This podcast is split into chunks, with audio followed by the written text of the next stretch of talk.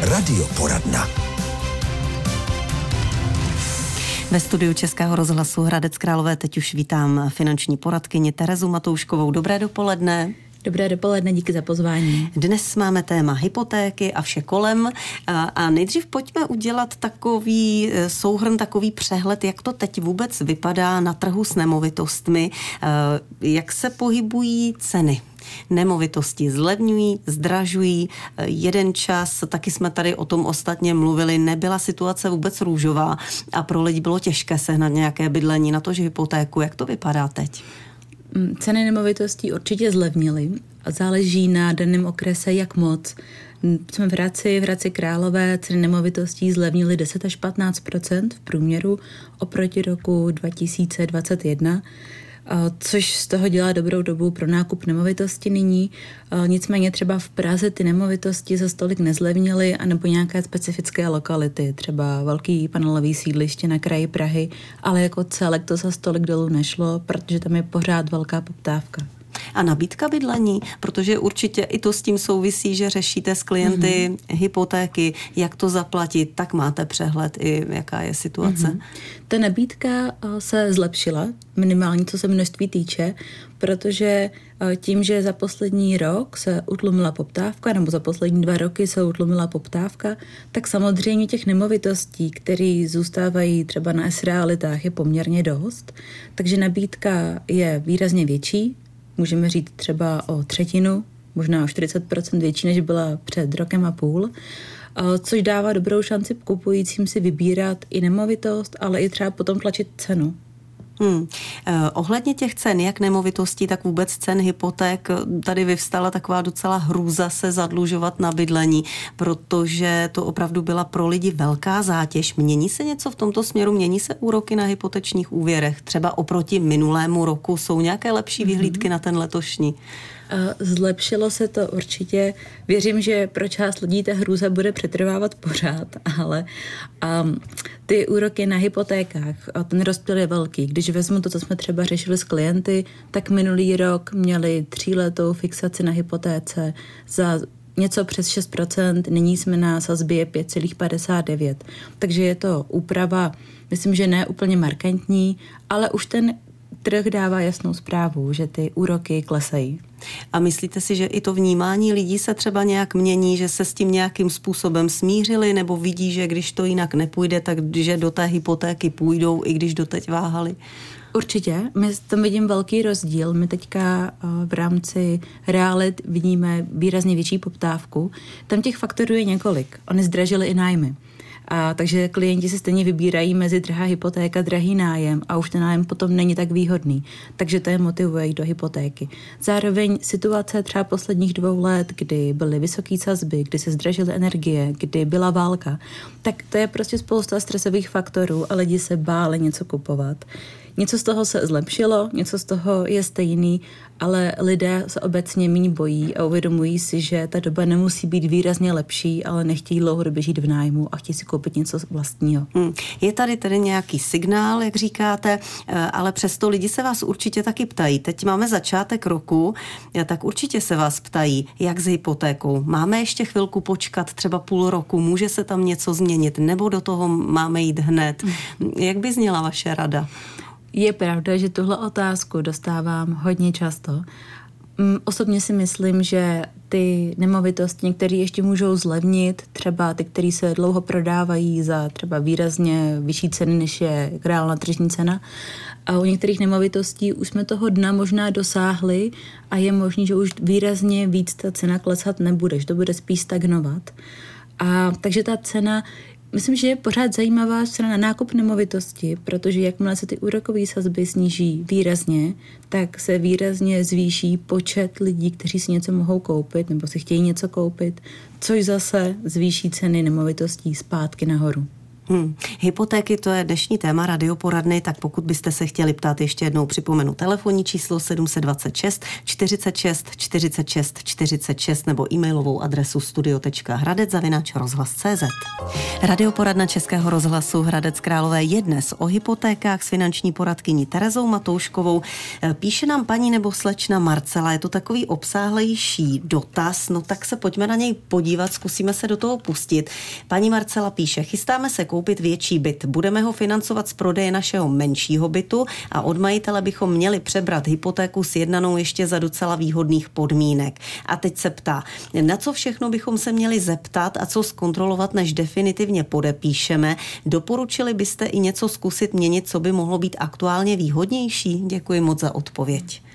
To je teda opravdu komplexní dotaz. Nicméně z těch informací, co mám, tak co bych do, určitě doporučila, tak je podívat se na tu hypoteční smlouvu.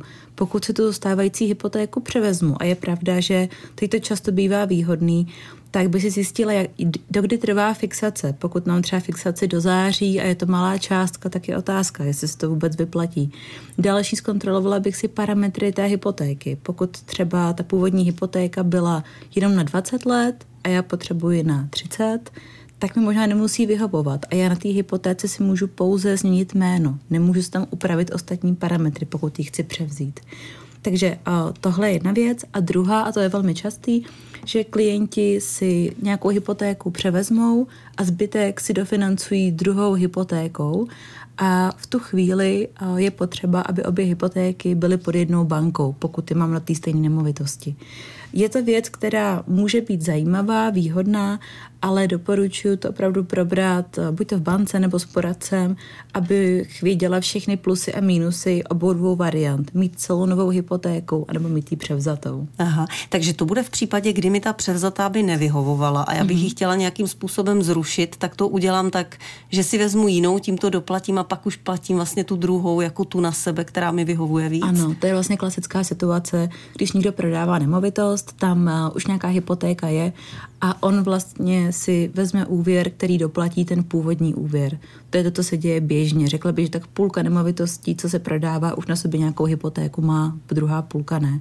Takže si můžu vzít úvěr na celou částku, kterou potřebuju a nemusím se ale na druhou stranu limitovat bankou, podmínkama dané banky, ani tím, jak je ta původní hypotéka nastavená. Mm-hmm. Myslím, že obecně je to vysoký, hlavně u vyšších částek hypoték, třeba od 3 milionů výš, už to může být skutečně výhodný. A když bychom se vrátili k podmínkám, tak když žádám o hypotéku, tak přece banka mě nějakým způsobem prověřuje, asi mi budou počítat, jestli na to dosáhnu. A když přebírám hypotéku, tak to taky nejdřív někdo bude kontrolovat? Mm-hmm, ano, protože ta původní hypotéka má nějakou splátku a banka vlastně postupuje úplně stejně. Musíme i tu to přebírání té hypotéky schválit. Takže zkontroluje stejně jako vždycky příjmy, výdaje, mojí bonitu, registry, eh, manželský manželský stav. Vlastně chce vidět úplně všechno jako u klasické žádosti, jenom mi to schvaluje na, ty, na tu splátku hypotéky, kterou už vím dopředu, která už je ta stará původní. A pokud bych třeba na to bonitně nedostačila, tak mi ji nedá, pokud to bude v pořádku, tak ji dostanu. Jsou to úplně stejné parametry. Mm-hmm. Naše další téma v radioporadně, co znamená úprava parametrů DTI a DSTI u hypoték. Nejdřív možná pojďme vysvětlit ty parametry. DTI, řeknu to úplně zjednodušeně, je kolik mých ročních příjmů, nebo příjmů mých domácnosti, kolik ročních příjmů může být výše úvěru. Do, do teďka to bylo devětkrát roční příjem, může být maximální výše všech úvěrů dohromady, co mám. Teď se to zmírnilo, banky to mají individuál, některý to úplně zrušili. DSTI znamená, kolik z mýho měsíčního příjmu já můžu dát celkově na splátky jakýchkoliv úvěrů, hypoték, spotřebitelských úvěrů, leasingů dohromady. Tyhle dva parametry se zmírnily. Banky se teďka zavedly vlastní metodiku, některé se drží těch původních parametrů, některé ne. Co je pro nás důležitý? Spousta klientů minulý rok bonitně nevyšla. Tenhle rok s trošku nižší sazbou a s výrazně mírný, mírnějšíma parametrama víc klientů bonitně projde. To je zajímavý pro lidi, co třeba byli hraniční minulý rok, pro podnikatele, kteří jsou dost často hraniční. A taky je tam díky tomu prostor na výjimku, protože když těch klientů v bance, řekněme měsíčně, není 100, ale 400, co si berou hypotéku na jedné pobočce, tak mám víc klientů, kteří dostanou nějakou výjimku. Mm-hmm. No a e, v tématu hypotéky budeme v radioporadně pokračovat za chvíli. Bavíme se o hypotékách s finanční poradkyní Terezou Matouškovou v radioporadně Českého rozhlasu Hradec Králové. E, tak teď už pojďme si nachystat takovou situaci, kdyby někdo chtěl tento rok nebo prostě v co nejbližší době kupovat nemovitost. Jak by se na to měl připravit? Co si zjistit a no prostě jak se nachystat, nejen psychicky. tak o peníze jde až v první řadě. Ano. Takže bych penězma i začala. A šla bych do banky nebo za poradcem a zjistila bych si, jaký, kam vůbec dosáhnu, protože abych věděla, jaký byt můžu hledat, tak potřebuji vědět, kolik mi banka zhruba půjčí. Pokud jsou tam třeba velký rozdíly, to se děje u podnikatelů, tak by si nechala v bance předschválit celou žádost abych měla jistotu, že mi opravdu banka tu požadovanou výši půjčí. A další, co bych si pohlídala, tak jsou nějaké moje životní plány. Pokud mám třeba v plánu měnit práci, nebo začít podnikat, nebo jít na mateřskou, tak to jsou ale samozřejmě věci, co s tou hypotékou budou kolidovat, tak bych třeba prvně vyřídila to k bydlení a pak až tady ty změny. Mm-hmm. No a s tím souvisí ta předschválená hypotéka. Už to padlo, že byste mm-hmm. si nechala předschválit. Tak to je přímo ta předschválená hypotéka? Ne, to je ještě konkrétní produkt. Předschválená hypotéka je vlastně hypoteční úvěr. Je to úvěr, kdy mám hypotéku, aniž bych měla nemovitost. Výhoda v tuhle chvíli je, že pokud přes mě čeká nějaká komplikace, pokud budu měnit práci, budu podnikat, budu na ičo, vím, že ty příjmy budu mít, ale banka by je neuzná, tak je výhodný z tu hypotéku celou závazně předschválit, podepsat si vlastně úvěr. Nevýhoda je, že mám stejnou sazbu, což v době, kdy se sazby snižují, tak ne každý chce. Další výhoda je, že tím jako dostanu určitě nějakou slevu, protože vystupuje jako klient, který už má přechystanou hotovost. A Třeba bych to výrazně doporučila u komplikovaných případů. Teď jsem měla například um, klienta, on byl int, měl dlouhodobý pobyt, zase v Česku nežije tak dlouho a u něj se už jenom ta část, kdy se schvaluje on a jeho příjmy a trvalý pobyt, nebo dlouhodobý pobyt, to trvalo asi měsíc. A u takových klientů si myslím, že to, že mají absolutně přechystanou hypotéku, je velká úleva, že až něco najdou, tak to nebude trvat měsíc, než se nebudou bát něco podepsat. Uh-huh. A je to vhodné pro všechny, nebo je ochotná banka eh, toto udělat všem, nebo zase jsou tam nějaká kritéria, která musíme uh-huh. splnit? Tak banka eh, tenhle produkt poskytne v zásadě klientům, kterým by poskytla hypotéku normálně, ale pro mě jako pro klienta Nedoporučila bych to asi lidem, kteří mají stabilní dva zaměstnanecké platy, nebude se nic v nejbližší době měnit a um, da, taky bych to nedoporučila lidem, kteří třeba ví, že to, co by si mohli koupit, je družstevní byt. Protože na družstevní byt většinou mi dá úvěr stavební spořitelna, ne banka, a potom bych se mohla dostat do pasti, že mám schválený úvěr na něco, co nechci kupovat. Takže pokud mám jasnou konkrétní představu, třeba byt 4 až 5 milionů, a pokud jsem si jistá, jak chci kupovat a pokud třeba si nejsem jistá, jaký budou uznatelný příjmy pro banku a vím, že reálně budou, pak je to ideální. V opačném případě bych teď klientům spíš doporučila jenom mít představu a úvěr řešit až ve chvíli, kdy něco skutečně najdu. Hmm. E, situace na trhu je nějaká. E, objevují se teď v bankách velké rozdíly v poskytování hypoték a v hmm. těch podmínkách? Obrovské. Já bych řekla, že největší rozdíl je u lidí, co mají paušální daň, kterých je čím dál víc, stává se mi běžně, zatímco jedna banka počí klientovi třeba 7 milionů, druhá 3, třetí dva a další mi hlásí, že úvěr vůbec nelze poskytnout. Až takhle velký rozptyl je a to je přesně důvod, proč klient, pokud to nechce obíhat jednotlivě, tak je pro ně lepší se tím poradce mít a ten mu to spočítá všechno naraz.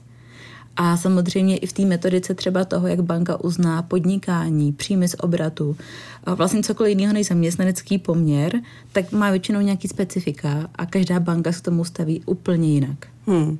Měli jsme tady konkrétní dotaz od paní Marcely, která řeší bydlení. A obecně asi um, je takový častý případ, že měníme menší bydlení za větší, eh, takže budeme prodávat to menší. Mm-hmm. Někdo ne, ale asi ve většině případů to tak bývá.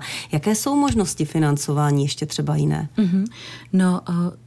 Dokonce banky, protože tohle situace není úplně výjimečná, některý mají speciální produkt, kdy klient v jednu fázi uh, splácí tu novou nemovitost i a to, v zástavě má obě dvě a díky tomu nepotřebuje mít ani trochu našetřeno ze své vlastní kapsy, ale musí mu to bonitně projít, že je to docela vysoká splátka. Další možnost je tu nemovitost, tu starou prvně prodat a pak až tu druhou novou kupovat. A tady vlastně ten časový souslet má dvě možnosti. Buď to prvně prodám a dám si třeba do kupní smlouvy podmínku, že v tom bytě ještě budu půl roku žít a jakmile prodám, hned začínám něco schánět pro sebe, a nebo můžu žít, žít chvilku v nájmu, mít peníze připravený a pak si něco koupit. Případně jsou klienti, kteří jsou schopní bonitně mít chvilku dva byty paralelně a pak ten starý prodat za, za výhodnou cenu, protože na to úplně nespěchají. Hmm, takže cesty jsou, ale chce si to pozjišťovat, protože hypotéky to není úplně jednoduché téma. Děkujeme Tereze Matouškové, že nám to osvětlila, alespoň v tom čase, který jsme měli a těšíme se zase příště na návštěvu naslyšenou. Děkuji, naslyšenou.